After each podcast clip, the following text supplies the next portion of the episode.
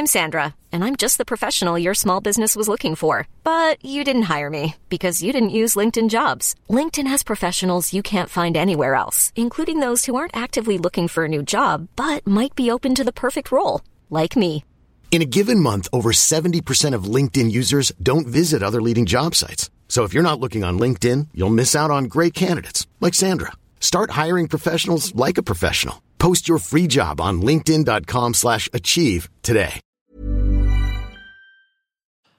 以下节目包含成人内容，请在家长的指引下收听。欢迎收听文化土豆，我是伊康糯米。一九六七年五月三十日，一家阿根廷的出版社出版了一本小说，首印八千册。作者得知这个消息，内心惶恐，毕竟之前的作品销售量从未突破过七百。出版商安慰他说：“这本书写的真的很好，圣诞节前肯定可以卖完。”谁知道一周内，布宜诺斯艾利斯的市民，从大学教授到建筑工人到站街的小姐，就把库存一抢而空。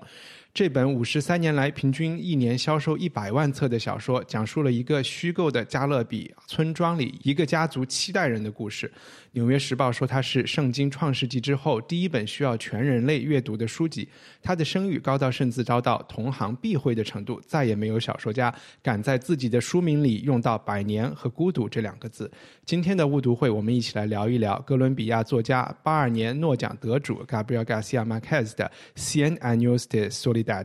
百年孤独和我们录音的是编辑高露颖和艺术史学者、新书《逐步如肉》的作者张雨林。Hola chicos，这是我所有的 所有的西班牙语都贡献出来了。大家好，大家好。这本书我是第一次读啊，一直没敢读它的一个原因是这本书的书名真的是给人设置了很大的精神障碍，就觉得啊要很孤独的在那儿读一个一百年那么长的故事，然后呃，所以误读会是一个蛮好的机会。你们是第一次读这本书吗？然后整体的阅读体验是怎么样的？严格意义上来讲，这不是我第一次读《百年孤独》。那我第一次看应该是在我高中的时候，但是我只看到了一半。那我为什高中的时候之所以会读这本书，是因为我高中我是一个《红楼梦》爱好者。那我老师就跟我说，如果你很喜欢《红楼梦》的话，那我就再推荐你去看一本叫做《百年孤独》的书。但是当时那本书其实在中国没有正式出版，所有大家看到的都是盗版的。然后老师就给了我这本书，然后我看的时候，我整个阅读体验特别不好，就是当时我很烦躁。那可能也是因为我青春期本来就。不太坐得住，再加上那个我对我是沉浸在《红楼梦》的那个世界里，一下转到《百年孤独》的写作文风，我整个是特别不适应的。而且里面的那个名字就特别重复，然后那个故事我也看不太懂，我也不知道它到底是是一个科幻小说还是一个现实小说，我就分不清楚，所以我看了一半就没有看。那正好就是在疫情期间，然后我们误读会就说大家来重读《百年孤独》。其实我当时是有一点小挑战的意味在的，可是当我看起来以后，我觉得我整个的阅读体验简直太棒了。就是我好几次看到我就站起来想鼓掌，真的我自己自己在鼓掌，说啊怎么能写的这么棒？那说实话，就是其实名字我还是记不太全，也分不太清楚，但这完全不影响我的阅读体验。我觉得我整个人就像被裹挟到了一条河流里面，我随着这条河流就一直在飘荡、飘荡、飘荡、飘荡。那可能遇到很平静的时候。然后我整个身心就很平静。那遇到一个险峰，呃，险峰的时候，我整个人就跟着一起激荡起来。然后整整本书看完是前天晚上，然后应该当时已经是夜里两点钟，我就觉得我好像这一个星期以来我做了一场梦，就这场梦特别美。然后我也不知道我是不是愿意醒过来，但是我知道这场梦结束了。我整个阅读体验就是可以用《金刚经》里的。一段词来 形容，就是。给你鼓掌。金刚经里面都有了。对，好了。对，就是一切有为法，如梦幻泡影，如露亦如电，应作如是观。这就是我整个的阅读感受。所以，其实这本书其实没有想象的那么长，对吧？对，就是它，它页数很多，但你读起来你不会觉得很长很难读。嗯，我也是跟高高我们。呃，昨天交流一下，还发现有这么相似的经验，就是说小时候都因为他很著名，曾经读过，然后也都就是说，嗯，我倒是另外一个契机，因为我当时嗯高考就保送了嘛，就没高考。但这又是一个很微妙时段，就正好我我也被落在一个很孤独的境界，就因为你高考，你还得等毕业典礼，对吧？你也不能自己就旅游去了，你也不太好意思太撒欢，因为同学还在受苦，然后你也没同学也不能跟你玩，干嘛呢？这段时间真的就是一种狂欢式的阅读，就把我以前想读的，然后没有时间读的那种老师所谓的闲书，没有用的 跟学习没关的书，就一大摞。因为青春期的时候，反正也是精力旺盛，就是白天连着黑夜的读。我印象就特别清楚，我我也不知道花了多少时间把这个《百年孤独》读完了。读完了是一个春天的早上，然后我们家当时父母家窗口有那种泡桐花，就北方那种紫紫的，然后长条，有点像喇叭花，但是表面上看着绒绒的，然后有布谷鸟在叫，就是嘚嘚嘚嘚。很奇怪，我就特别记得那天早上的花和鸟，然后我就再也记不得这书，所以但肯定也没有看懂，肯定也没有完全看懂。但是那个书，这本书我在说，因为是我推荐的嘛，对不对？就是是推荐咱们，就是很奇怪。就自从我关到屋子里之后，我一直觉得这个，我其实有一本不是不是一帆买来给给咱们这本了，我原来有一本，我觉得这个书对我有一个召唤。当时也是犹豫，怕这书部头太大了，大家没心思读。疫情期间哈，但是他一直就觉得好像我应该来读这本书，我应该来读这本书，就是好书。反正我们可能就是都会是有身体反应的。嗯，我上次说过，身体是最真实信号。真的，我读的时候，我我后来发现自己是双脚紧绷，脚趾抠向地面，在有些段落。我我后来才突然意识到，我自己在做这个姿势。我说天哪，就等于说你浑身都已经就是很很很投入了，就像刚刚形容的那样。所以我特别同意，也也也。同意他的感受，嗯，就觉得怎么，嗯，小时候真的是没有不能够理解。OK，我读的英文版，然后我真的是被这个文字，就是这个散文给迷住了，就完全像高露颖刚才说的一样，它就是一条河流，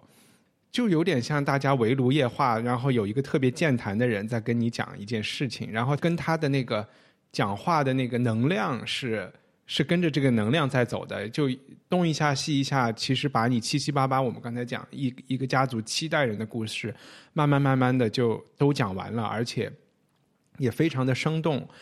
呃，我还有一个推荐，就是说有一点英文基础的人是可以读这本书的英文版的，它的文字是非常的干净简单，它不太需要特别。高深的就不太像我们读的《尤里西斯》呀，或者是这样的东西那么难。就是不知道你是四级六级的人，应该读这本书没有那么大障碍。而且他对写作，我觉得应该都会挺有影响的，因为他的就是他的那个个人风格特别特别的强。呃，他的形容也非常的放飞自我。我我还是蛮喜欢那种形容的。其实写作的方式挺大胆的一种一一种写作。还有想说的就是。英文版如果说大家要找的话，其实就是最早第一版七十年代美国出的时候的这一版，一个叫 Gregory Rabassa 的人，他是翻译了很多拉美的小说。我有看到马尔克斯本人读了他的英文版，然后跟他说，这比我写的还好啊。就是当然他他是很尊敬的想法，但是一般你说要是金庸的话，就会没有那么客气。但是他 所以后来。也有一些翻译，大家一定要去找第一版的，就是这个 Rabassa 的翻译。然后这本小说，我觉得接下来我们可以大概的聊一聊，因为它的故事很琐碎也很复杂。呃，但是比如说从我来看，我会甚至觉得这本小说，特别是在疫情期间读，对我来说像讲了一个全球。变暖就是一个气候变化的一个故事，因为这本小说的一开始，他们一帮人其实就挺像是第一代殖民者，啊，背着包裹，带着带着家人，然后一群年轻人，他们徒步了好几十天，然后建设了这个村庄，然后这个村庄到最后被一场大风刮走了，然后在这期间，这个村庄经历了。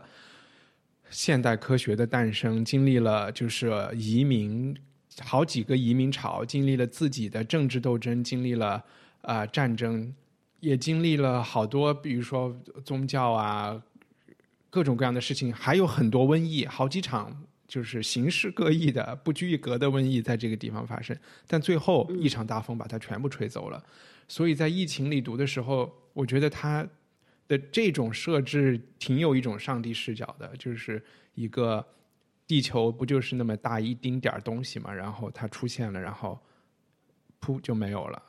就读完以后，这是我的一个感受，所以也想听一下大家从你们的角度，高露颖可能觉得它是一个《红楼梦》的翻版，你会做一做什么样的对比呢？其实，在我认真读之前，我一直都以为它是一个《红楼梦》的翻版，但是当我真正完全意义的读完以后，我觉得它跟《红楼梦》完全不一样。呃。《红楼梦》其实呃相似的地方都是架空历史，嗯，《红楼梦》你你没有办法去说它到底是哪个朝代发生的故事，但是它是一个大家族里面的兴衰荣辱，然后人和人之间的感情纠葛。那这本小说它的历史也像是架空一样的，当然你能从中找到一些蛛丝马迹去对应现实。呃，但是它反映的这个家族人与人之间的关系跟《红楼梦》是完全不一样的。嗯它更多讲的是家族中的每一个个体的挣扎。嗯，就就是他们彼此之间的纠葛反而不是那么深。那我特别同意一帆，就是当我以为他讲的是一个家族的故事的时候，我看完我发现他讲的是整个人类的故事。就是所谓的百年孤独，不是一个家族的百年孤独，是这个地球上整个全体人类的百年孤独。因为人类的发展史其实是可以跟这个家族的发展史去发生对应的。那包括这里面提到的孤独，不管是情欲的孤独、权力的孤独，呃，什么战争的孤独，所有的这些都是我们正在面对的和正在经历的。所以，我我现在。推翻了它，它是《红楼梦》的翻版的这个概念。对，嗯雨林呢？你觉得这个故事？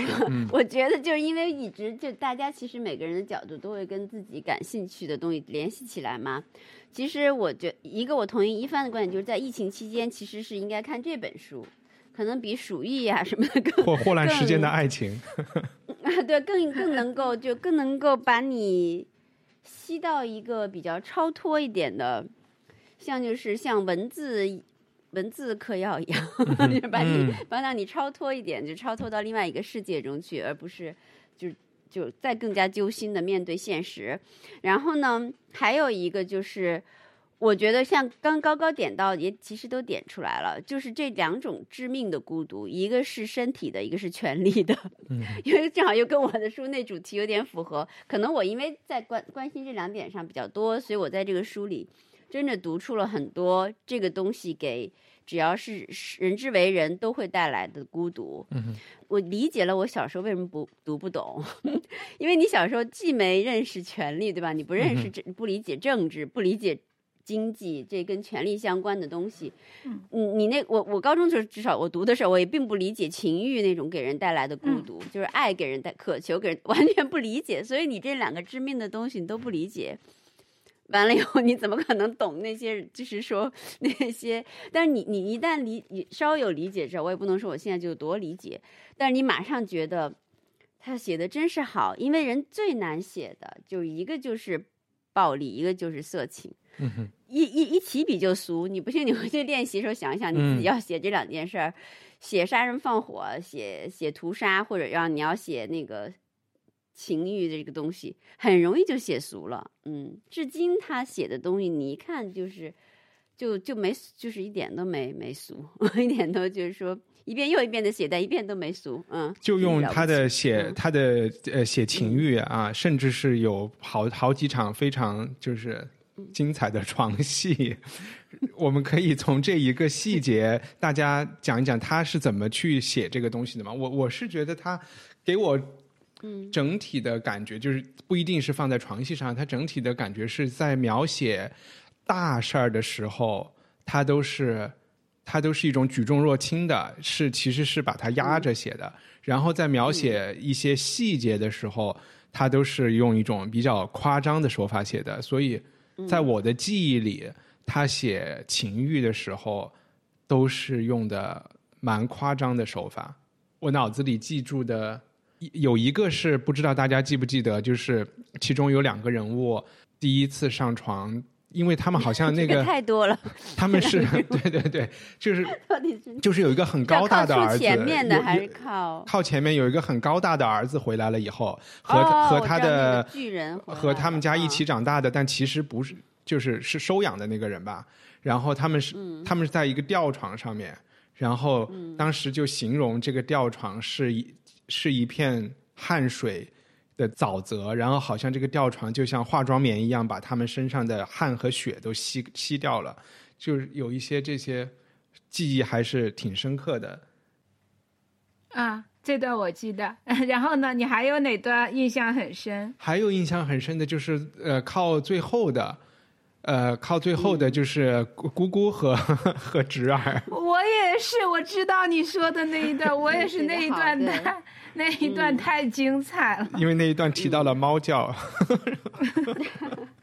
好，我就代替大家都同就公选出来的这段，我来读一下啊。我就简略的读一下，觉得最精彩的部分吧，要不然还蛮长的。最后写他们那个，我就然后你看，阿玛兰达·乌尔苏拉奋力反抗，凭着训练有素的雌兽般的脚脚节，如幼鼠般扭动光滑、柔韧而芬芳的身体。同时试图用膝盖顶住他的腰，似蝎子般抓挠他的脸，但两人发出的声响极小，至多好像有人在敞开的窗户前观赏四月宁远的暮色时发出的轻叹。这是一场激烈的争斗，一场殊死的恶战，却好像以暴力无赦，因为其中只见似是而非的进攻，恍如幽灵的闪躲，缓慢、谨慎而庄重。于是，在进攻间歇，便有足够的时间让牵牛花再次绽放，让隔壁房间里的加斯通是这个女性的丈夫忘却关于飞机的梦想。他们俩就仿佛一双敌对的情侣，在清澈的水塘深处寻求和解。后面我就不说了，因为太长了，这段还还蛮长的啊。最后就是他说最后一句，就是一帆提到那个就是这样，他说。他的反抗意志被不可抵御的热切欲望压倒，他想要知道那些在死亡彼岸等待他的橙色呼啸，就金黄色那个橙色橙色呼啸和隐形球体究竟是什么。他只来得及伸出手臂摸索到毛巾，用牙齿咬住，以免传出那撕心裂肺的母猫尖叫。这就完了，嗯，中间还有好多我省略的段落，因为这场戏。其实最开始是一个性暴力，对吧？然后这个女的是抵抗的，然后因为她老公就在隔壁看书，所以都不能发出声响。然后有一段心理描写，就是这个女的内心里，她后来发现，其实自己的沉默就是其实是道德上更有问题的。就是对她老公来说，她为什么没有吼出来，没没有求救，而只是身体去做一个最后来说也没有意义的抵抗？Anyway，我们把这个性描写都讲完之后，就可以安心来聊一聊别的事情。因为这本书的故事挺复杂的，我觉得我们可以用一种方式来讲一讲这个马孔多这个村庄。因为马孔多其实有蛮多的地方，我伦敦有酒吧也叫马孔多啊什么的，这个名字看过小说的人都知道。要不然我们一个人讲，如果现去马孔多这个村庄走一圈，你会看到一种什么样的景观？然后在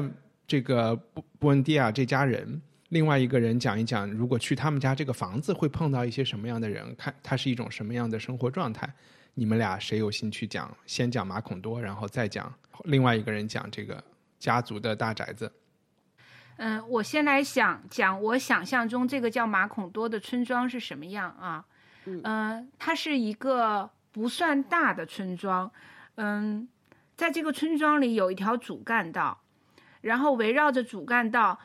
呃，市民会在这里面去进行各种买卖呀，或者是集会呀，然后或者是做一些狂欢的游行。那这个家族叫布恩迪亚的这个家族是这个村庄的大户人家，也是类似于开国元勋这样的角色。然后他们的话语权甚至要远远超过这个村庄的所谓里长，就是呃执政官。说是很有话语权的。那他们家的财富呢，也是因为各种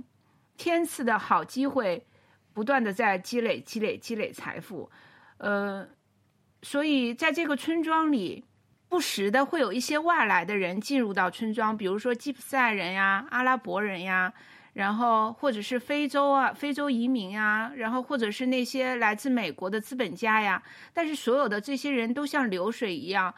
冲过马孔多，然后又流走了。但是马孔多是永远不变的，马孔多的这条街道是永远不变的。然后这条街道不同的只是它随着时间的伸展，可能有的时候是荒芜的，有的时候是热闹的，但最终还是。流向了荒芜，就是这是我想象的这个村庄的样子。我补充一下一些细节，就是刚才你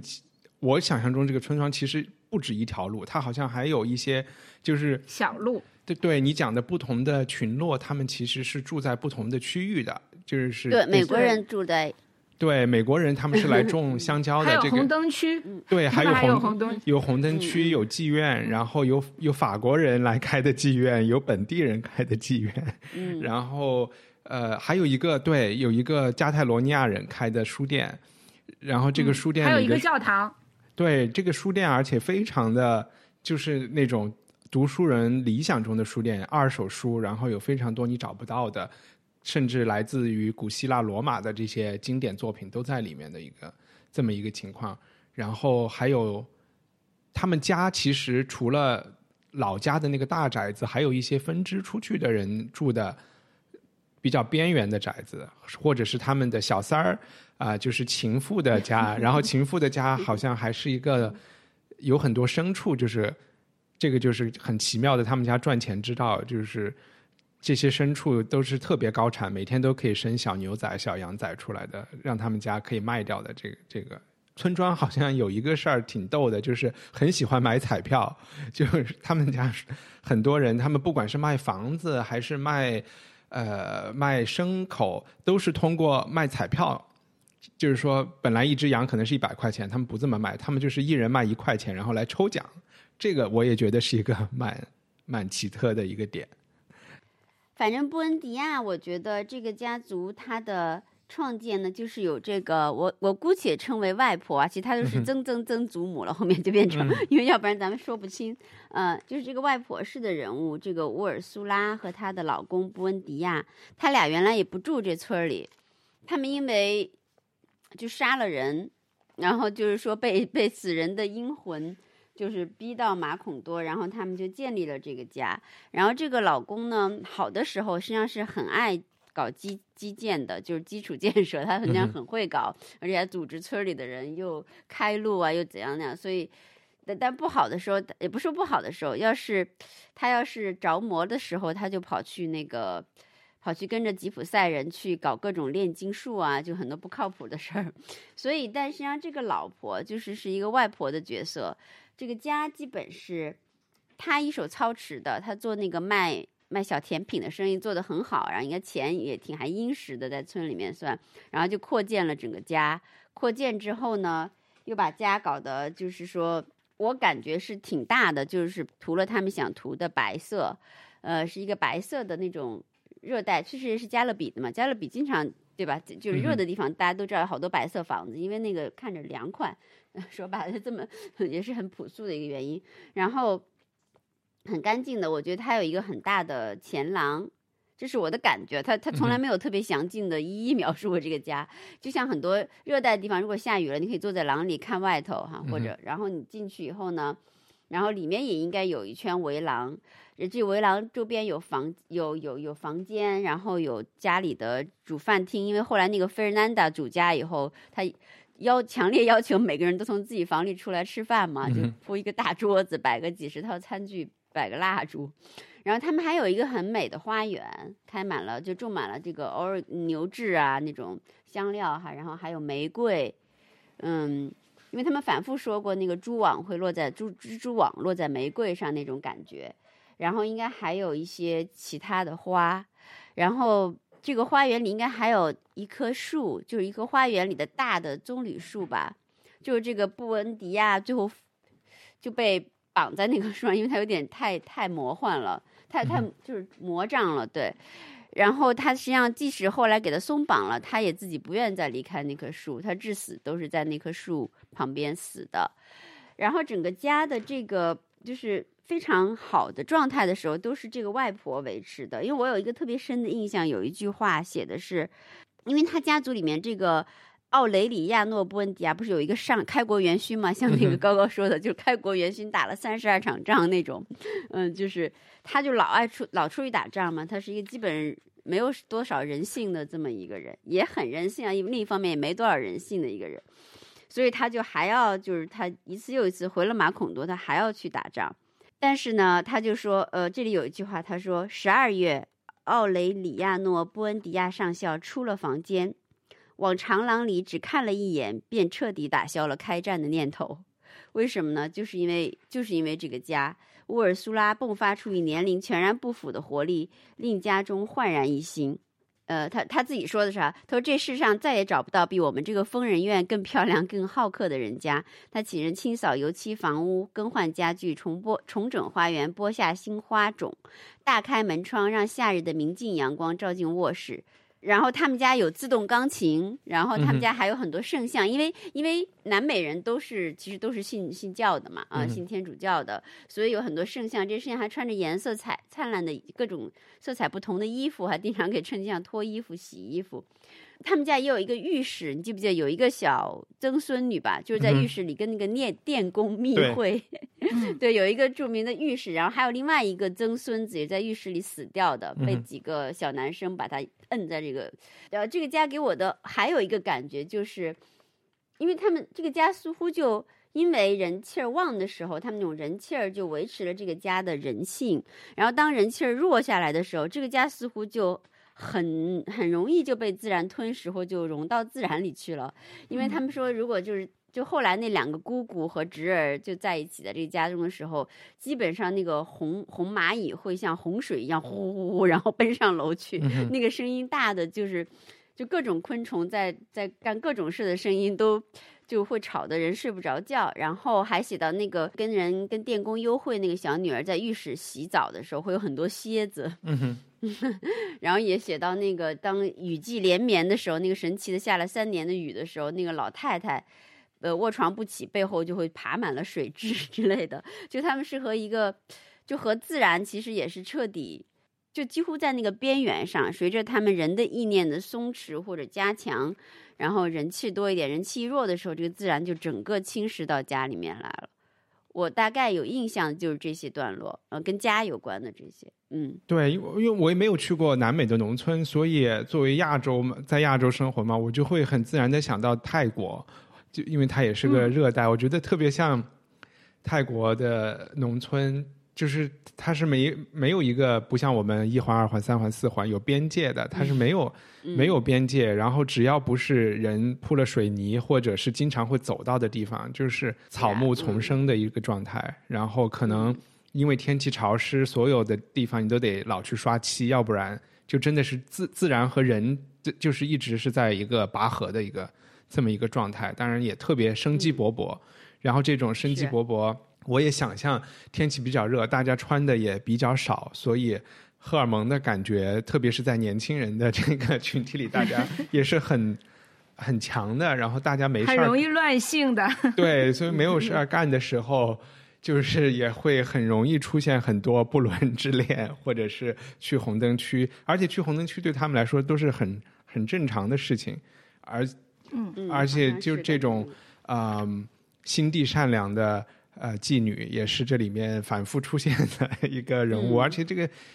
好像出因为出现过不止一个妓女吧，但是经常出现的这个妓女，好像在这个在马孔多扮演着一个又是全村人的心理医生，然后是所有年轻人的性启蒙教师，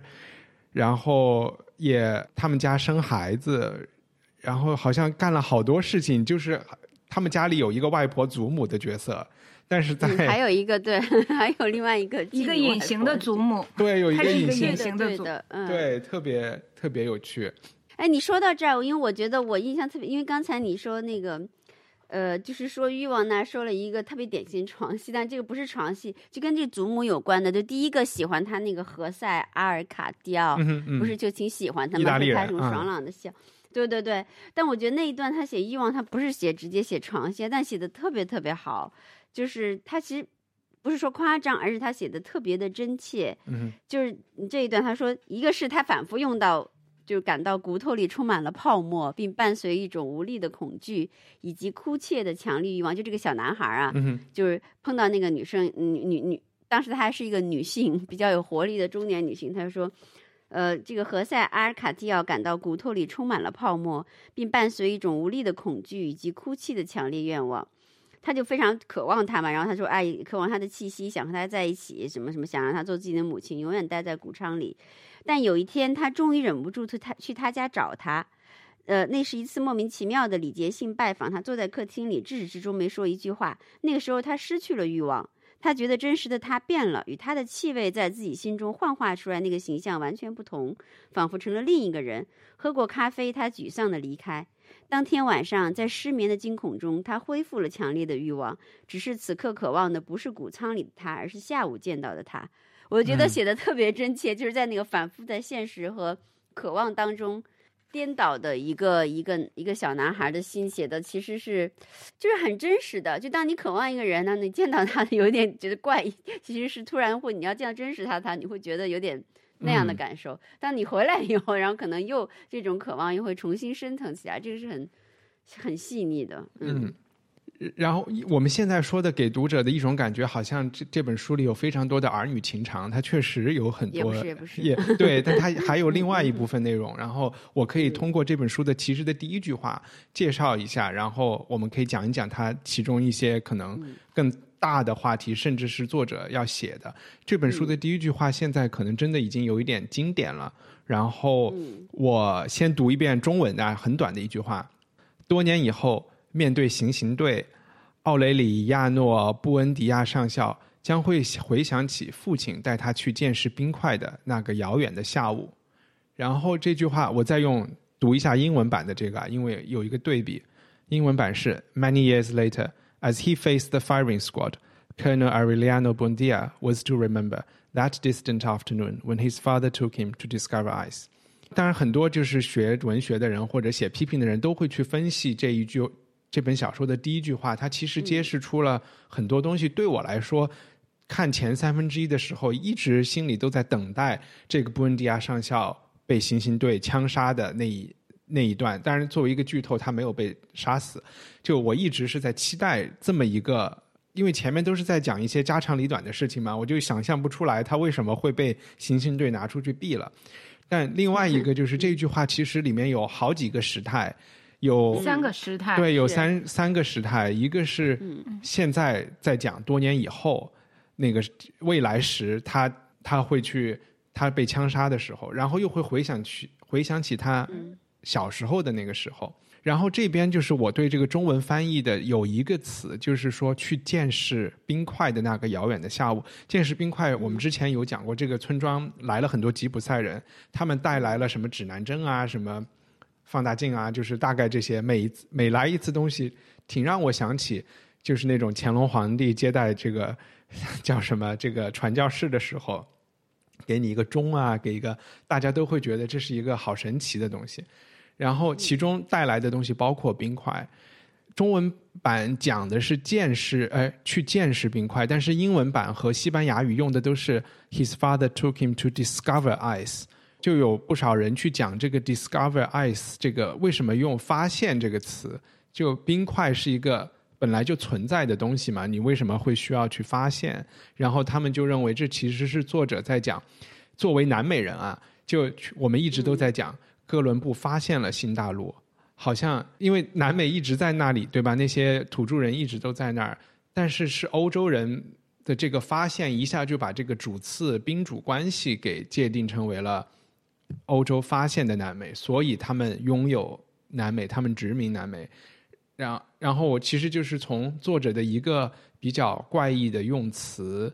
它背后都有挺多这样的深意在这边的，所以我觉得。我没有看中文版，但是我觉得这一个词如果仅仅翻译成“见识”，是就是缺了一些它背后的含义在里面。那开始我想讲这个行刑队，其实就是这本书不知道就是马尔克斯他小时候经历的，嗯、就是这本小说里描描述的一一些，嗯、不管是革命性的东西也好，或者政治政治斗争也好，其实都是对于哥伦比亚或者是拉丁美洲挺重要的历史。这本小说甚至是为了把这个历史串起来，写给全世界人看的一个事情。我们可不可以怎么介绍一下？好像一个是如果分成两件事情来说，一个是内战，第二个就是跟美国公司的这个斗争。我们讲哪一个比较有趣一点，或者是两个都能讲？我觉得内内战好像时间更久一些吧。嗯。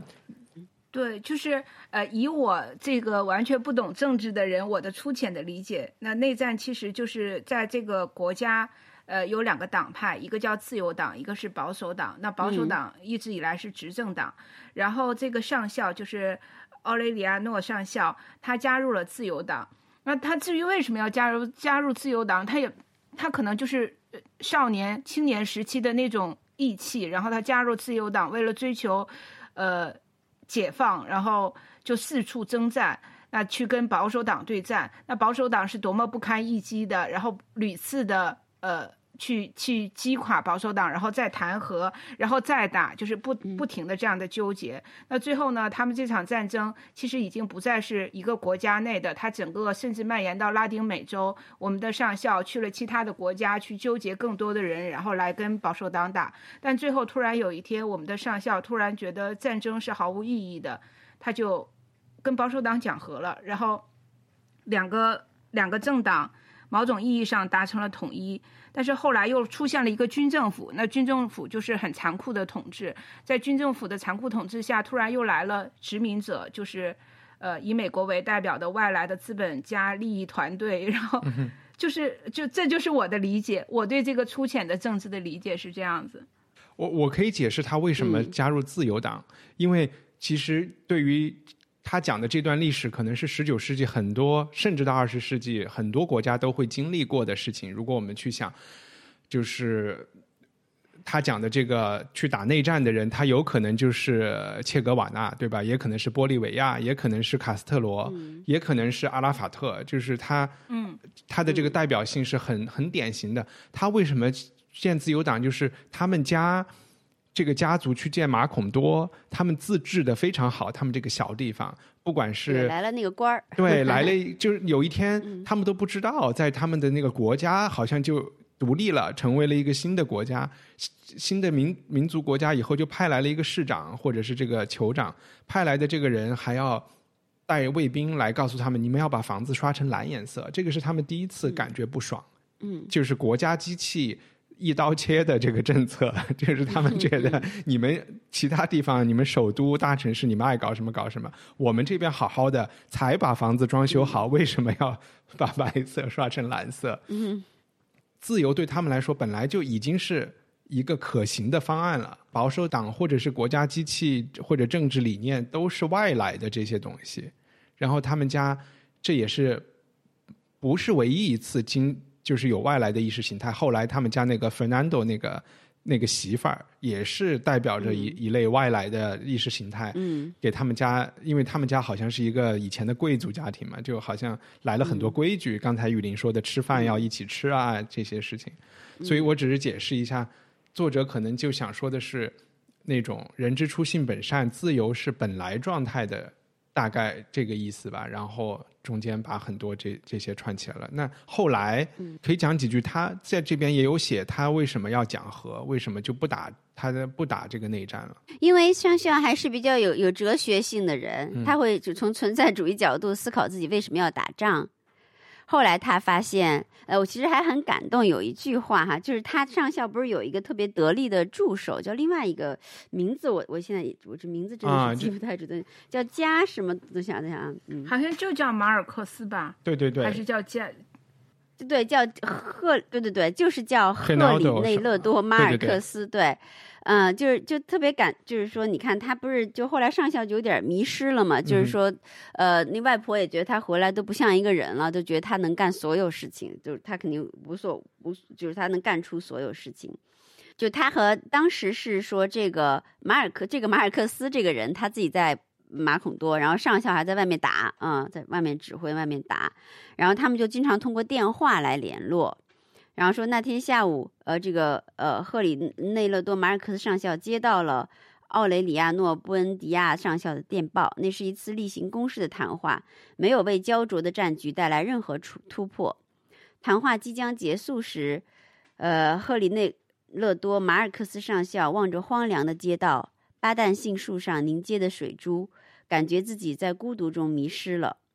奥雷里亚诺他悲伤的敲下发报键。马孔多在下雨，嗯，所以我我特别记得这句话，就是他们两个其实是还是有点 introspective，就向内的人。然后最后这个上校他之之所以不打了，就他就是终于想通了，他打仗其实也不是为了自由派，也不是为了保保守派，他打仗，至少他这个人打仗是是为了他自己的 ego，就为了他自己的呃，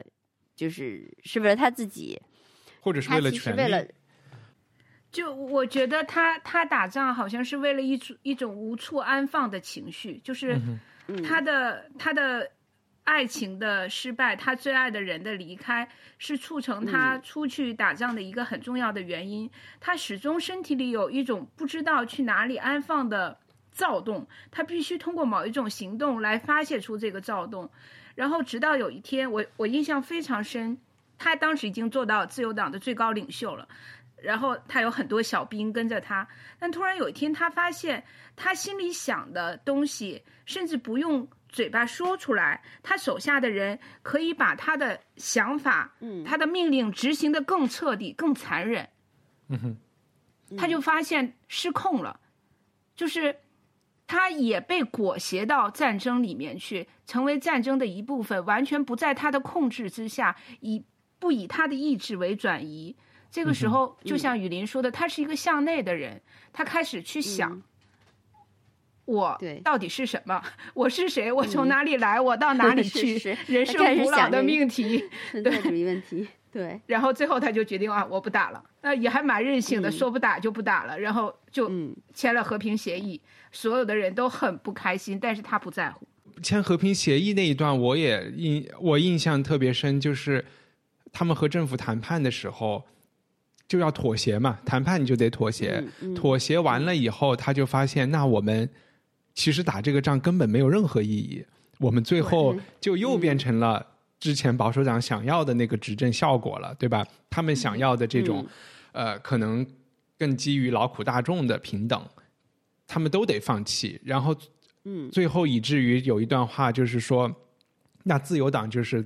晚上六点钟去做弥撒，然后保守党人。就是晚上八点钟去做披萨，这就是他们唯一的区别。就这里面还这些荒诞的之处的描写也蛮有趣的，也挺像，比如说最近国土安全 在演的这个塔利班要和要和美国人和谈，可能他们也会有这个。那我们就是从九幺幺以来打了那么多游击战，然后最后是为了啥呢？又好像又确实没什么意义。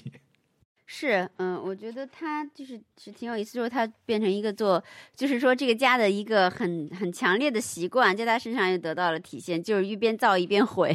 就做小金鱼儿，然后换得金币回来把金币融了，继续做小金鱼儿，就这个西西弗斯的这个暗喻一直在一直在其中好几代人身上啊，而且就是他退休以后选择的就是消，对对对对对，好好几代人都是这样，他们其实是。就是说一边造一边毁的，然后这样的一个，就是这个外婆最担心的，因为她从她老公那儿 就看出这个一边造一边毁的这种这种秉性，嗯，对，因为他们家人有一个这本书看起来有一个障碍，就是名字起名都是一样的，他们大概家家里的人的就是名字不是 Ori Aureliano 就是什么。阿卡迪奥，阿卡迪奥啊，好像这就是起这两种名字，其实就会给他们带来不同的个性，然后这种个性就在不同代际的人中反复的出现，反复反复，对，嗯，然后女性稍微有点女性稍微各个不同，基本上这种好像是在男性身上出现这两个名字的一个，本来也是男性名字啊，对对对，这也是男性名字，嗯嗯。对，然后我们就是到了这个上校的下一代人，他们就经历了美国资本主义市场到到马孔多来的这件事情。我就先讲一讲背景，然后你们可以讲一讲那个大屠杀到底有没有发生，它背后意味着什么。就是这个是历史上就更确切的一件事情，二十年代发生的，呃，和今天我我我想说和今天就是比如说富士康有点像。其实那个时候，美国有一家香蕉公司嘛，他们就在加勒比海做香蕉。然后这家香蕉公司来了以后，给的条件，他就请很多当地人去种香蕉，但是可能没有合同。但你想那个年代了，就是没有工人的劳保，然后发给他们的钱工资很少，甚至有一些是发的粮票，然后这些粮票只能去兑换这个公司卖的其他东西。他就是要搞一个这个内循环吧。这个公司派来的这些高管，他们完全生活在他们自己的一个小区里啊，就好像一个涉外小区，他们就都住在那那那边。是亚利桑那州来的，好像我记得。然后后来就出现了劳资纠纷，呃，这件事情就今天都有这个公司，就是在我不知道中国有没有进口他们的香蕉，反正是一家叫 Chiquita 的公司吧。这家公司到今天也存在，全世界可能有两家香蕉公司，他们是掌握了所有的这个香蕉供应源的。后来就发生了一个，也是一个很典型的劳资纠纷，就发生了似乎是大屠杀的一件事情。高露颖或者玉林，你们谁解释一下？然后后来这个事情怎么回事儿？这个他们家的有一个后代，我来讲一下吧。就是呃，在小说里面，呃，大概是在他们家的第四代人里面，有一个叫何塞阿尔卡迪奥第二的一个这样的一个人。那他也是一个呃很内敛、很聪明、很敏感的一个人。呃，他也加入了这个香蕉公司，然后成为一个监工。但是因为呃，因为他要代表工人的利益去追求一些呃更多的工人的权利，然后工人就领导了一次罢工，然后在这次罢工的尾声呢，就是以一场屠杀作为结尾，大概三千多人被杀死，然后用二用一辆火车把这三千多人的尸体拉到海边，把他们扔到海里，然后等于他是从死人堆里爬出来的。嗯，然后他回到了家乡以后，就跟所有的人说，呃，三千多人都已经死了，他们被扔到海里，但是没有人相信他。他们会说啊，政府不是这样跟我们说的，历史课本上也没有这样写。那一直到后世很多代很多代以后，这所谓三千多人的死都都不被承认，成为这个何塞阿尔卡迪奥第二的一个像一段梦话一样，所有的人都觉得他是个疯子。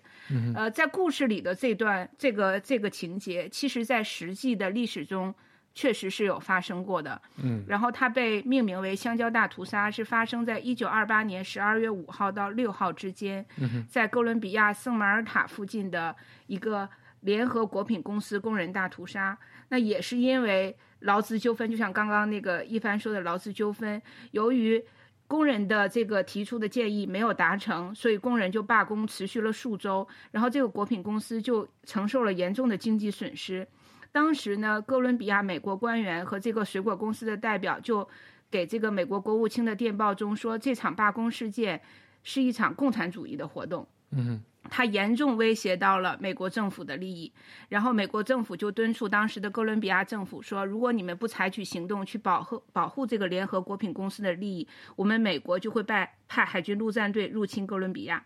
然后哥伦比亚政府就为了美国和英国的这个香蕉贸易，就被迫同意了呃联合果品公司的这个这个威胁，然后他们就进行了工人的大屠杀，这是实际真实的发生的，但是死亡人数是未知的。而且我们今今天讲的有一个短语叫“香蕉共和国”，就是 “banana republic”，、啊对这个意思直接就是来自于这一段历史，哦就是说你这个哦国家就是一个。就是一切看起来其实都是假的，你是被一个香蕉公司和国外和这个资本主义国际贸易所为他服务的，你不是为人民服务的，而是一个是一个乱啊套的一个情况。而且这段描这不是嗯一个 brand 的名字吗？这不是一个衣服的，呃，呃，对对对对，是有一家衣服公司，可能现在已经倒闭了。我当时也觉得这明 明显是一个 贬义词，为什么要？哦 OK，然后这里面还有一段特别，其实是现实，但是又是梦幻的描写，就是说，呃，这个美国公司的高管，他们最后为了逃脱责任，为了就是他们怎么用律师来和这些人打官司，而且这一段就和现在的现实惊人的相似。他们在地方上打官司，开始就有各种各样的借口了。最后这件事情闹大了，到首都去打官司的时候，他们的那个律师是说，这些人不是我们的员工，就是临时工，他们都是临时工，没有合嗯同，所以我们之间不存在所谓的劳资纠纷啊。这个就和今天开 Uber 司 的司机一样，这些 Uber 司机嗯不都应该是 Uber 或者是滴滴的，是在为他们挣钱的人嘛？但是因为他们新型的这种劳资和和这种，所以比如说遇到疫情，其他的工作人员他可能还能拿到一些工资，有有合同的，但是开滴滴的司机他们就没有生意了，然后也没有人来保护他们。当然，今天就是说还没有走到他们上街然后被屠杀的局面，但看起来还是觉得哇。而且甚至包括把他们扔到海里这件事情，在阿根廷到了七十年代，我们说这本书是六十年代写的，二十年代的事情，到七十年代，阿根廷也消失了，就是数以万计的这些和政政府不友好的这些人，他们就是被绑到飞机上，然后飞机开到海海上，然后从飞机上直接扔下去，就这种情况就一直都在发生。然后在历史书里都不会讲这些事情，去讲述这些故事的人就就被认为是被叫做疯子。对被叫做疯子，嗯我觉得这个屠杀就是我，我就负责补充细节吧，因为我觉得被他文字的魅力所，我觉得这个屠杀写的太好了，嗯，嗯，不信不信大家回去大写的太好了，我就是这一段 站起来鼓掌，对对对，这虽然而且很残忍，对，写的太不俗了，对吧？你想你你自己回去写一屠杀式，就就会写的特别烂，就写的那种，而且里边也有一个儿童视角，嗯。好像我们上次录什么节目出现了儿童视角，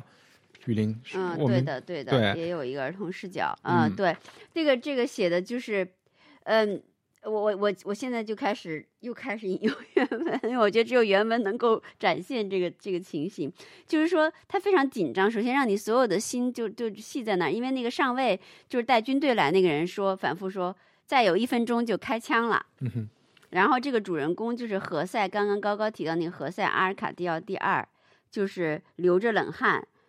来不及说话，他就听到这个加兰加比兰上校就反复重复着那个女人的话哈，就是可能这些混蛋真会开枪的，因为枪呃这个人群中有人开始说这个混蛋真会开枪的。现场紧张的形势、奇异的沉寂令他心醉神迷，并且确信任何事都无法赶走这些沉浸在死亡诱惑中的人。他踮起脚尖，越过前方人群的头顶，平生第一次抬高了音量。混蛋！他高喊道：“这一分钟你们自己留着吧。”他喊叫后发生的事情并未令他产生恐惧，而是恍如幻觉。上尉下令开火，十四处机枪引起立立时响应，但一切宛似一场闹剧，仿佛机枪正在喷射的只是骗人的烟火。因为能听见急迫的枪声哒哒，能看见白炽的烈焰喷吐，却感受不到任何轻微的反应，听不到任何声音，甚至一声叹息。密集的人群仿佛瞬间石化，刀枪不入。突然，在车站一侧，一声垂死的呼号打破了着魔般的状态。然后就是这些就开始跑，然后跑中间就略略过一大段，因为他写的比较长。然后还有一个写的比较好的是，你看，因为是三千多人，按那个书里的数据，就是你的跑的场面那种混乱又被赶来赶，应该怎么描述才有意思啊？但是他描述真的是很有。就感觉好像好像他看见过这种场景，因为你要没看见过，你真的不知道三千多人会怎么样机枪扫的时候，对吧？然后他写的是，呃，第一波人被弹雨横扫在地啊，幸存者没有趴到地上，反而试图冲回广场，却在恐恐慌中仿佛被巨龙摆尾一击而退。密集的人潮撞上反向而来的另一波密集人潮。后者已被对面街上的龙尾击溃，那里的机枪也一刻不停地开火，人们走投无路，形成一个巨大的漩涡，渐渐向中心缩拢。因为机枪子弹仿佛不知厌足又条理分明的剪刀，正像剥洋葱似的将周边有条不紊的逐一剪除。嗯我觉得整个这个 大场面简直就像他看见过，就是怎么十四个机枪点扫三千多个人，嗯，真的是。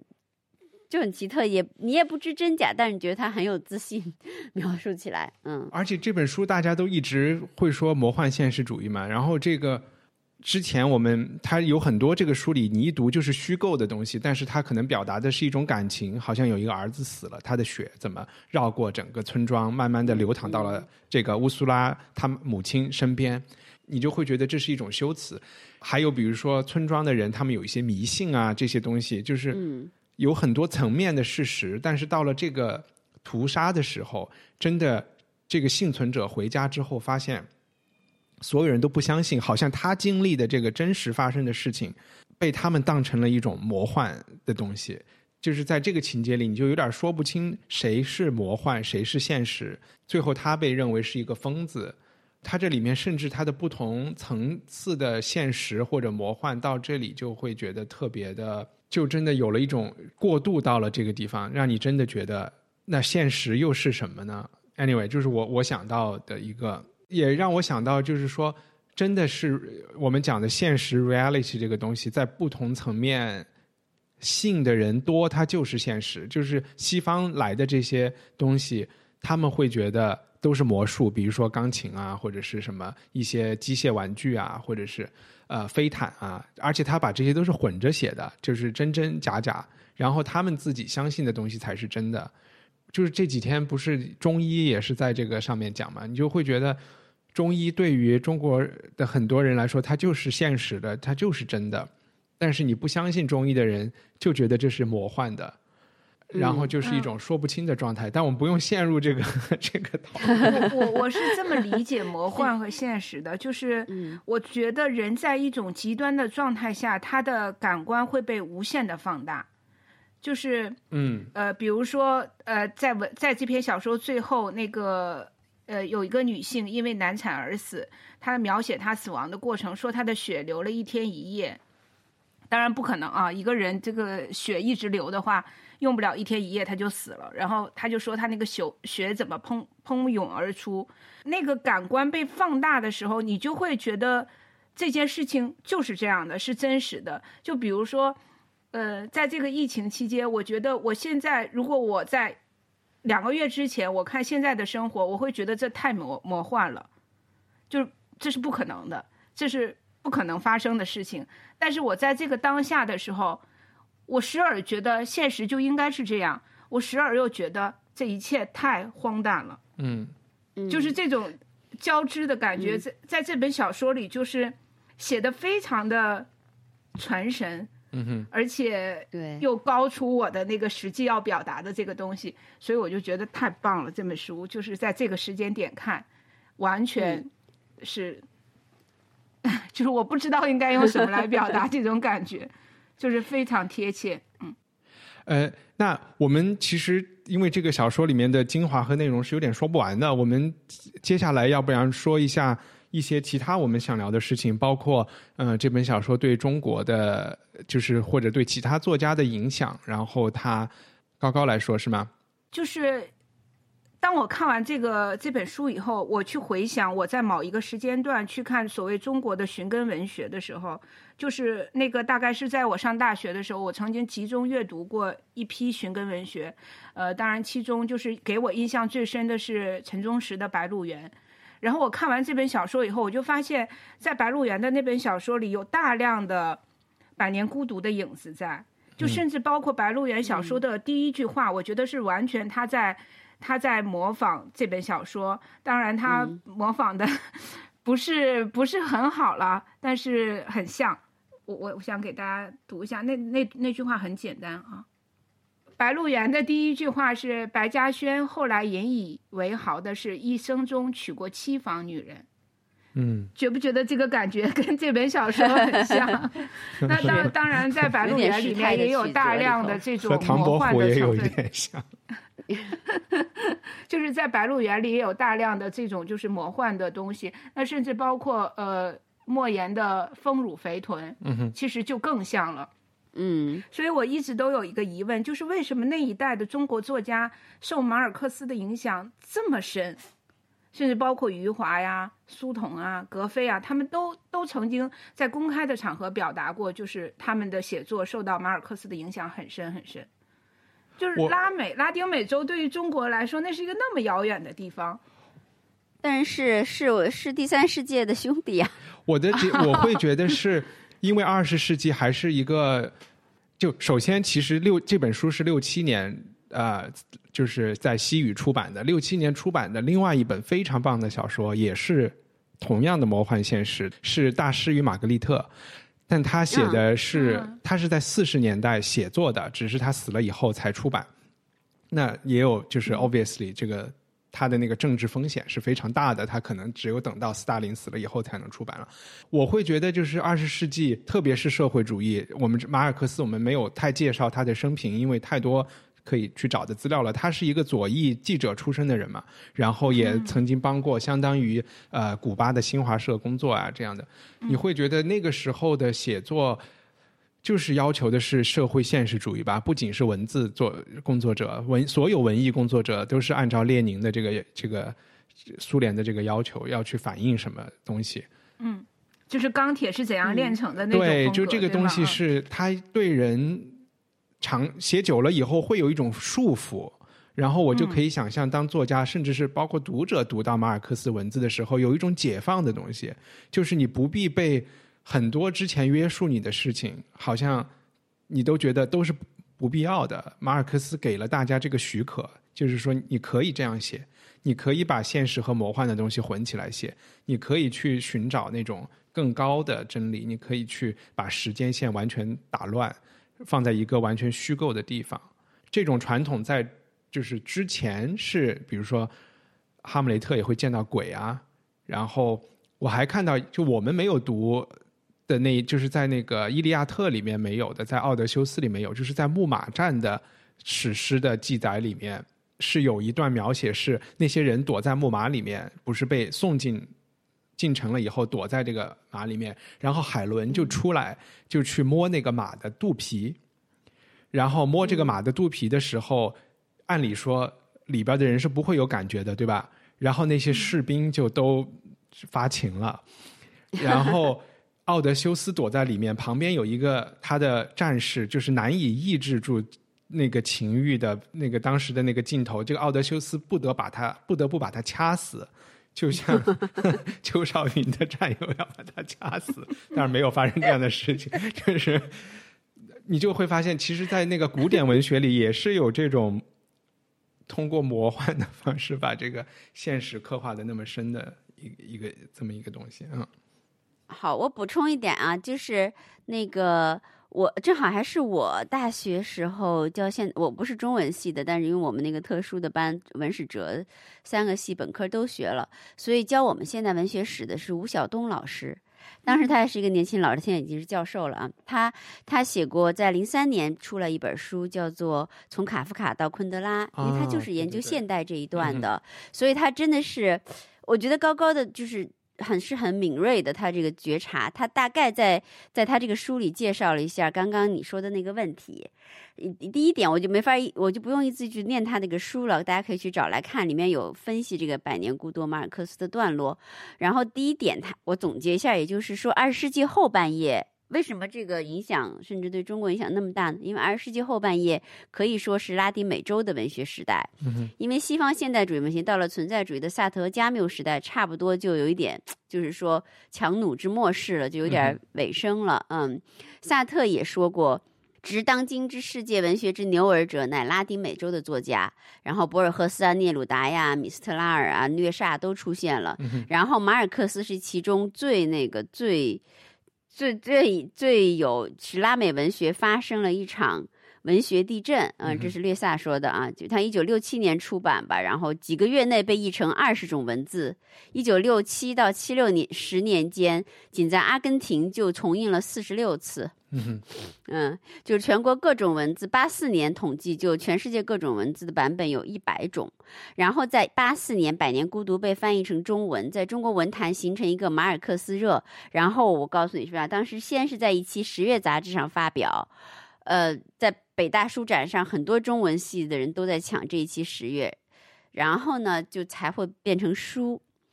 然后他写了一句话，他直接写的很清楚。必须充分估计《百年孤独》在中国文坛引起的震动，它直接催生了1985年兴起的小说界的寻根热。嗯哼，寻根文学中最好的小说，如王安忆的小报庄、韩少功的爸爸爸女女女，还有后来残雪的一些卡夫卡式的小说，都深深的有《百年孤独》的影子。寻根小说。因此，成为当时最成熟的一种文学类型，在中国文坛上，即使在今天看来也是如此。这与马尔克斯的魔幻现实主义影响是直接而且密切相关的。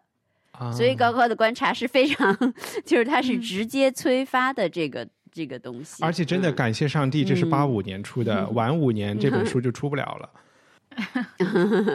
对，反正就是这这是这是直接一个直接催发的这个，对对对。然后刚才嗯雨林提到略萨，略萨不是这几天又下架了嘛？也有各种各样的原因。略萨和马尔克斯之间还有一个段，也不是个段子，有一个很神奇妙的事情，就是有啊，呃，都都不是说的这个，是一个八卦。嗯就是略萨在电影院，呃，反正是有一个他们朋友的电影的首映之类的，马尔克斯也去了。嗯然后略萨看到马尔克斯，二话不说，一个拳头就把他的脸朝他的脸揍过去，把他当众打倒在了地上。然后马尔克斯站起来说：“好吧，你现在已经把我打倒了，你要不要告诉我是为什么？”然后这就是一个现就是一直都没有人知道是为什么的事情。他们俩人后来和解了，然后而且也且没说，也没有说他们俩都同就是 就是他们俩商量，就是说这件事情的原因，我们要把它带进我们的坟墓。然后哦之后被问到这件事情的，他们都说这个要等我们死了以后，你们再去。就周围是有人知道的，但是呃没有被公开出来。就是这个事情要等两位老人，现在马尔克斯已经走了，略萨还在嘛，然后就、嗯才会知道为什么他们之间有什么仇什么怨。对，那可以就我我说错了，不是略跟略萨，他是跟门多萨有一个对话录叫《番石榴飘香》，啊其实，里头解释了好多好多，你能看到《百年孤独》的一些东西，比如你们刚才说那个，呃，就是说现实跟魔幻就特别特别融合。嗯其实有两里面就讲到，因为马尔克斯第一，他是一个外婆带大的人，这点可能也是我跟他 是有的，因为我也是外婆带大的，因为外婆就肯定有这个迷信啊，一些说法呀、解释啊，关于生活的，他在大宅子里。他外婆又特别迷信，而整个拉美世界，就说这个拉美世界的现实，所有人都迷信，所以他的现实本来就挺魔幻，有点像我们疫情中刚刚高高说这种感觉。嗯然后这里其实也是吴晓东老师他还引了一些说，嗯，呃。比如说，海地一九五七到一九七一年担任总统的杜瓦利埃，人称杜克老爹，曾下令把全国黑狗斩尽杀绝，因为据说他的一个敌人变成了一条黑狗。嗯，然后萨尔瓦多的这个独裁者马丁尼斯让全国的路灯通通用红纸包起来，说是可以防止麻疹流行。嗯，然后还发明了一种钟摆，要求人民在进餐时先在食物上摆动两下，便知食物是否下过毒。马尔克斯本人也特别特别的迷信，他的对话录当中是各种迷信他不能，比如说什么呃各种东西都会妨碍他写作或带来霉运，什么裸体抽烟啊。什么光着身子就穿着鞋子走路啊，穿着袜子做爱，反正都 都说了他都不能，都都不能，而且就是说家里的玫瑰花多一朵多一朵少一朵，都跟他写作的效果有关。嗯所以，所以你说这个现实和魔幻，就他们那个生活的感觉，就有点这种的，就是觉得真的是一个东西相联系着，就引起下一个东西的到来，嗯或者一个东西就预兆着另外一个东西，我。我在读这本书的时候，会有一种感觉，就想聊一下创作。我也不知道在对话录里他有没有讲这本书读起来有很像是一气呵成写出来的东西。嗯，你你们会觉得，比如雨林，你会觉得他是从写作的角度，然后他喝不出，他喝 喝不成。他其实写了十八个月才写完这本小说。对对，喝不成，我也是，这是他喝不出来这么长一口气。这个我觉得苗呃，就是说苗伟苗老师，我们人称他苗师傅啊，因为他写过在马尔克斯逝世的时候写过非常好的关于马尔克斯的纪念文章。他其中提到过，就是说，也是我跟高高这种感觉，就是说，呃，你看这本书会看嗨。但是大家问过马尔克斯怎么写，马尔克斯说写的时候一点都没吃什么迷幻药，因为写长篇必须保持随时清醒，要控制。嗯嗯，然后而且这里面吴老师也讲过一故事，也不是讲的故事，啊是实际的，因为。呃，马尔克斯当时是住在写这书好像不是住在加勒嗯比，对，呃，他是住在哪儿？应该是在当时他墨西哥写。书的时候，对对对，反正就是他还专门去了，用一年还是多长的时间，就反正相当不短的一段时间，去了加勒比海岸、逛荡之后，还带回来好多那儿的花儿。嗯他说：“我就凭我要身体的感觉和这个花儿的芳香，给我塑造出这种气氛。”还有好几个，就比如说他找第一句话找了很久，就怎么才啊能讲出这句话来。然后还有一个就是说，嗯，比如你你记不记得这个书里头有一美人儿升天了？嗯哼，对，我还挺喜欢那美人儿的，就就是挺喜欢那那美人儿就就很美很美，然后也很很奇特很奇特，然后她最后就升天了。然后那个马尔克斯，我是看别人说过，马尔克斯自己说过，他他写东西很有意思，可能也是我们读读的感觉，为什么这么引人入胜？他说他只能从一个视觉的东西开始，嗯哼，嗯，嗯。所以他就不知道，看当时他想了半天，不知道让这美人怎么升天，嗯哼，最后他是就亲眼看到狂风卷走了被单儿，是他们家还是别人？就是说嗯。他突然觉得哇，这被单儿这个视觉感很好，就美人就可以随着被单儿怎么着就走了，嗯。哎，我我觉得雨林说的特别的对，就嗯。是在读这本小说的时候，你的嗯。那个视觉体验是特别丰富的。它跟我们嗯。之前，比如说读《金色笔记》是完全不一样的，《金色笔记》有大量的独白性的东西，嗯。然后或者是两个人对话性的东西。嗯但是在这本小说中，其实对话很少，嗯嗯他的所有的故事情节，就像刚才一帆说一气呵成，就像那个，就是非常速度非常快，然后整个情节进展的也非常快。他很少有对话，很少有内心独白，几乎是没有的。他就就是有点像一个人在给你转述。嗯我跟你说我们家那七大姑八大姨的事儿，然后，然后，然后，对，就是这么但是讲。它的视嗯觉是非常非常丰富的。对的对的，呃，嗯非常美，而且美的简直不行，让人觉得，嗯所以有一个之前我我说问你们的问题，这里可以带出来，就是现在我们小说里很流行的风潮是自传体的小说，就是像费兰特写的《我的天才女友》啊，然后还有那个挪威人写的。写了一本也和那个《我的奋斗》同名的小说，记记录自己的好很厚的四本书，就是这种偏向于非虚构的这种东西，好像大家现在不太流行去创作。当然，这种奇幻小说就放在这种类型小说里面，严肃作家好像现在不太写这种东西。你们会有会觉得读这两类东西，比如说像《我的天才女友》和这个，甚至你刚才我们讲《金色笔记》也是属于自传体的这种东西，他们的长处是什么呢？这就是在表述的时候，因为我看到有人说，他们感觉就是现在大家有一种特别不信任啊。雨林之前也在节目里提到，就是很难相信一件事情，所以好像大家不如果不写一个我亲身经历的事情，都很难说服大家去去愿意拿三天的时间来读这么多东西。你们有这种感觉吗？嗯，嗯，我没有，我先说啊，就是因为我 因为我是一个科幻小说迷，所以呢，我对于虚构小说和非虚构小说，我我自然肯定是偏向虚构虚构小说，也就是《百年孤独》这一挂的东西。就是非虚构小说那种非常写实的写法，嗯，我我读着就不太 不太有劲。就是不像读《百年孤独》这么有劲，就是我是一个喜欢想象，就是我喜欢作者把我的想象力带到一个极致的境界，嗯哼，然后在那个极致的境界里面，我可以跟他一起飞。嗯但是在非虚构小说里，我找不到这样的感觉，我只能感觉到现实的狭小，嗯逼得我喘不过来气的那种感觉。对，所以这是我的体会。那至于为什么现在很多人去写非虚构小说，而不去写这种呃奇幻也好，或者说虚构小说也好，我我我粗暴的认为是因为现在人的想象力太弱了，嗯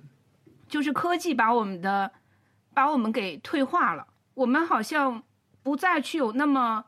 丰富的联想的空间。就是即便是科幻小说，我也读不到原来的那种，就类似于基地的那种那种澎湃澎湃的感情，我读不到了。对你说的这些，让我想起，可能也另外一种，也是因为现在大家就是用“自恋”这个词，可能会稍微有点重啊，显得有点重，就是大家对集体的东西、对社会的东西，甚至是对其他人的内心没有那么感兴趣，大家更感兴趣的是自己啊。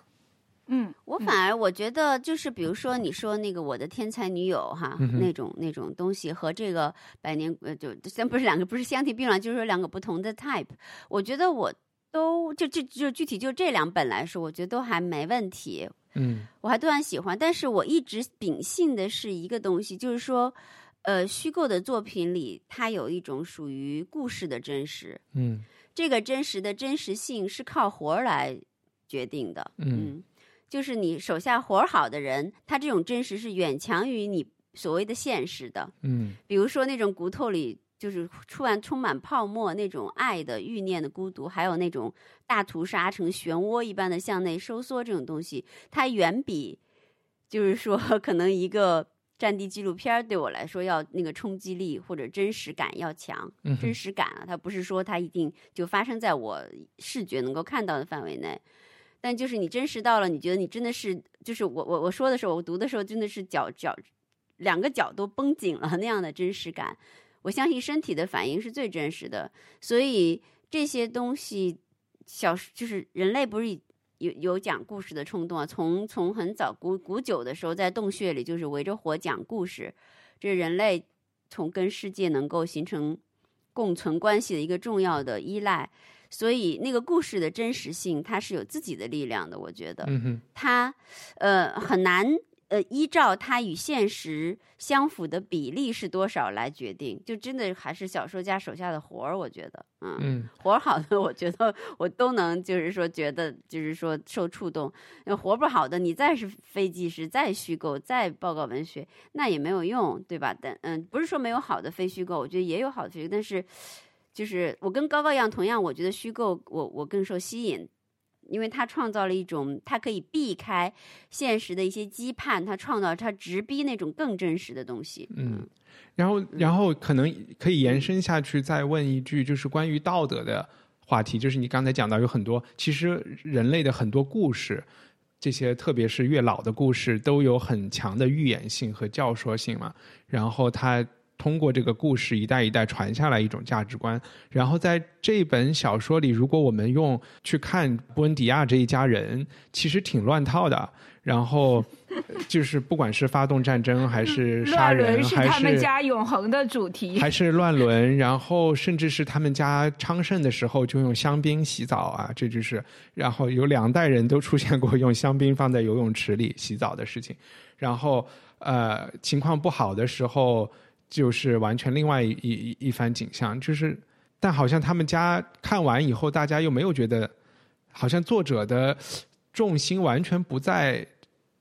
就是说，给他们家人一种什么样的道德判断，但是你又会觉得但你不觉得这个故事里的所有女性都自有力量吗？是，嗯，你你还是在看男性，对，男性是家族的主线了哈，对嗯。但是这个呃，我觉得嗯，这个什么番石榴的这个。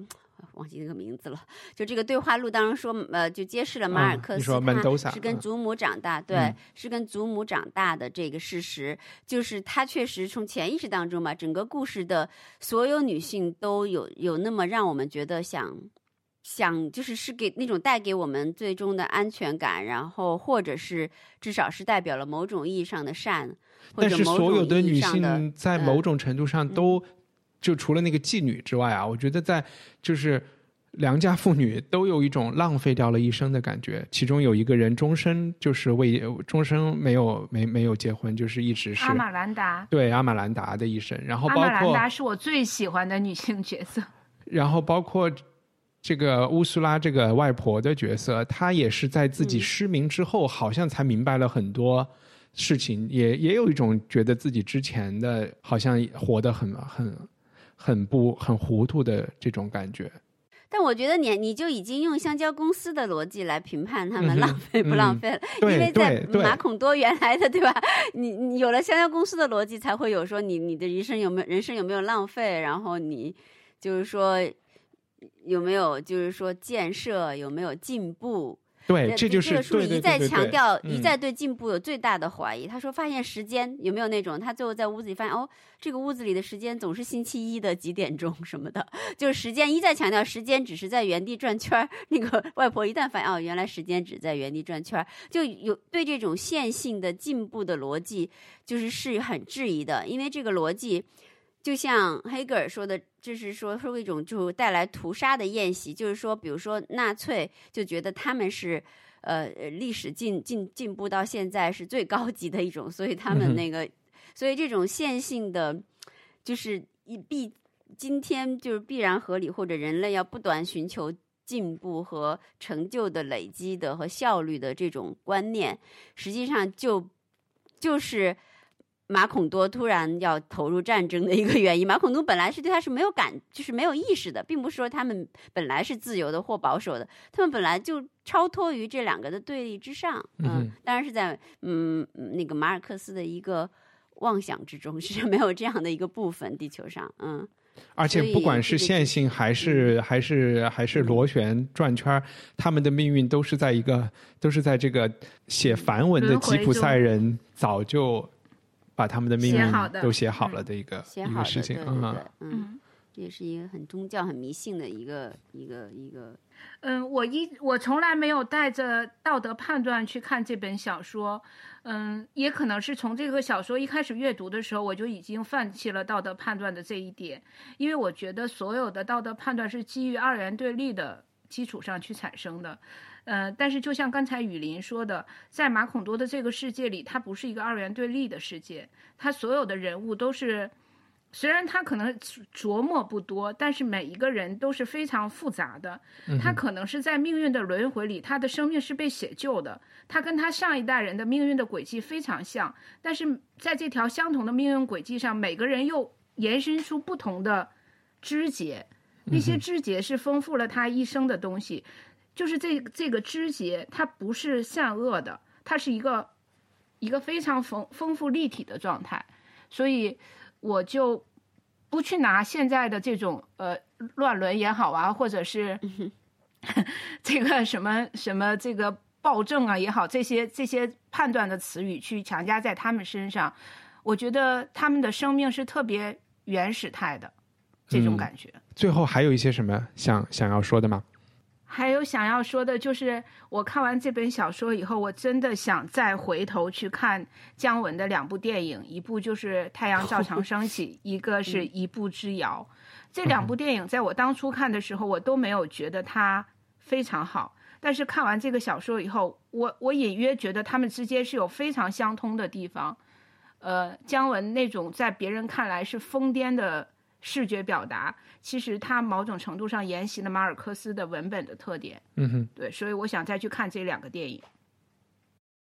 我就在推荐大家看那个马尔克斯和门多萨的对话录吧，就《番石榴飘香》，我觉得也挺好玩的，因为马尔克斯本身也是个挺逗的人，嗯嗯嗯，好呀。然后我其实读这个小说一个点是，是我也会觉得有一种解放，因为可能是那种金色笔记或者是这种自传体小说，会发现。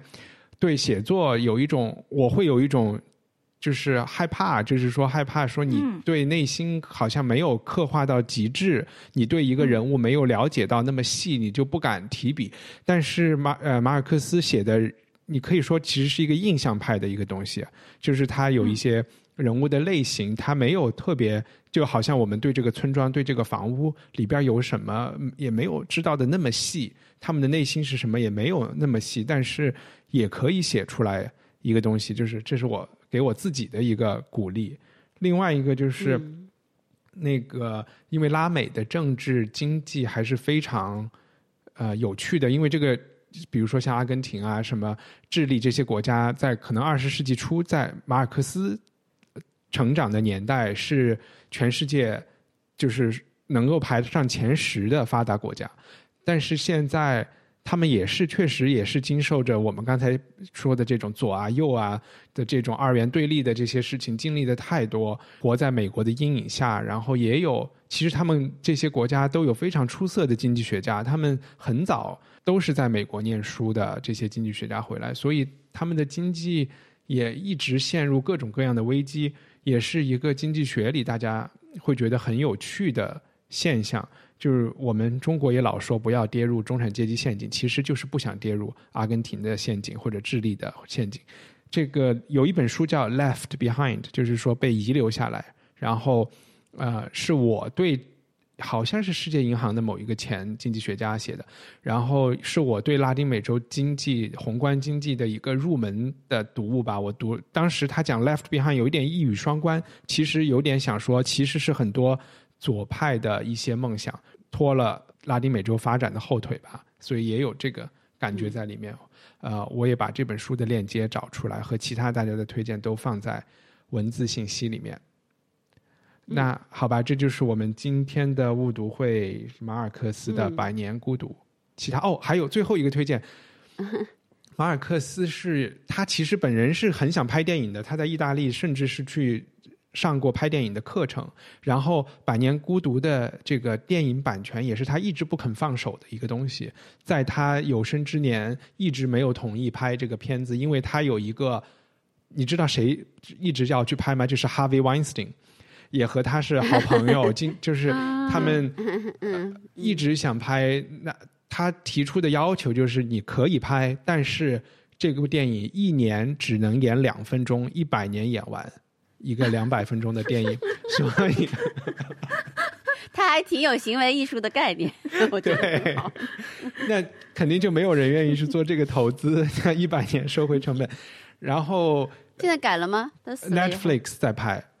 他死了以后，版权，呃，因为他是有一个巴塞罗那的这个一个经济，这个经济也是个老太太，这个老太太也死了，然后可能现在这个老太太的后人，我不知道是把版权卖了，还是他的小孩儿他们做了别的打算，然后呃，Netflix 拿到了这个版权，其实你现在去 Netflix 搜，已经可以搜出这个电影，然后还没有上线，但是你可以按一个剧集还是电影？对，应该是剧集吧。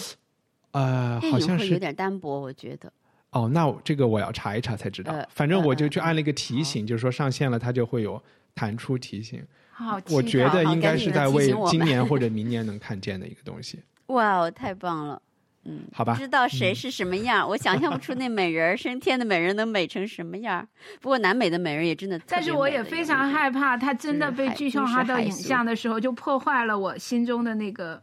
梦。嗯哼。嗯，没事，我就鄙视他的影像，然后继续保持 做我的梦。所以，万一是动画换影像影响不了你，其实换影像影响不了你的美好的 fantasy，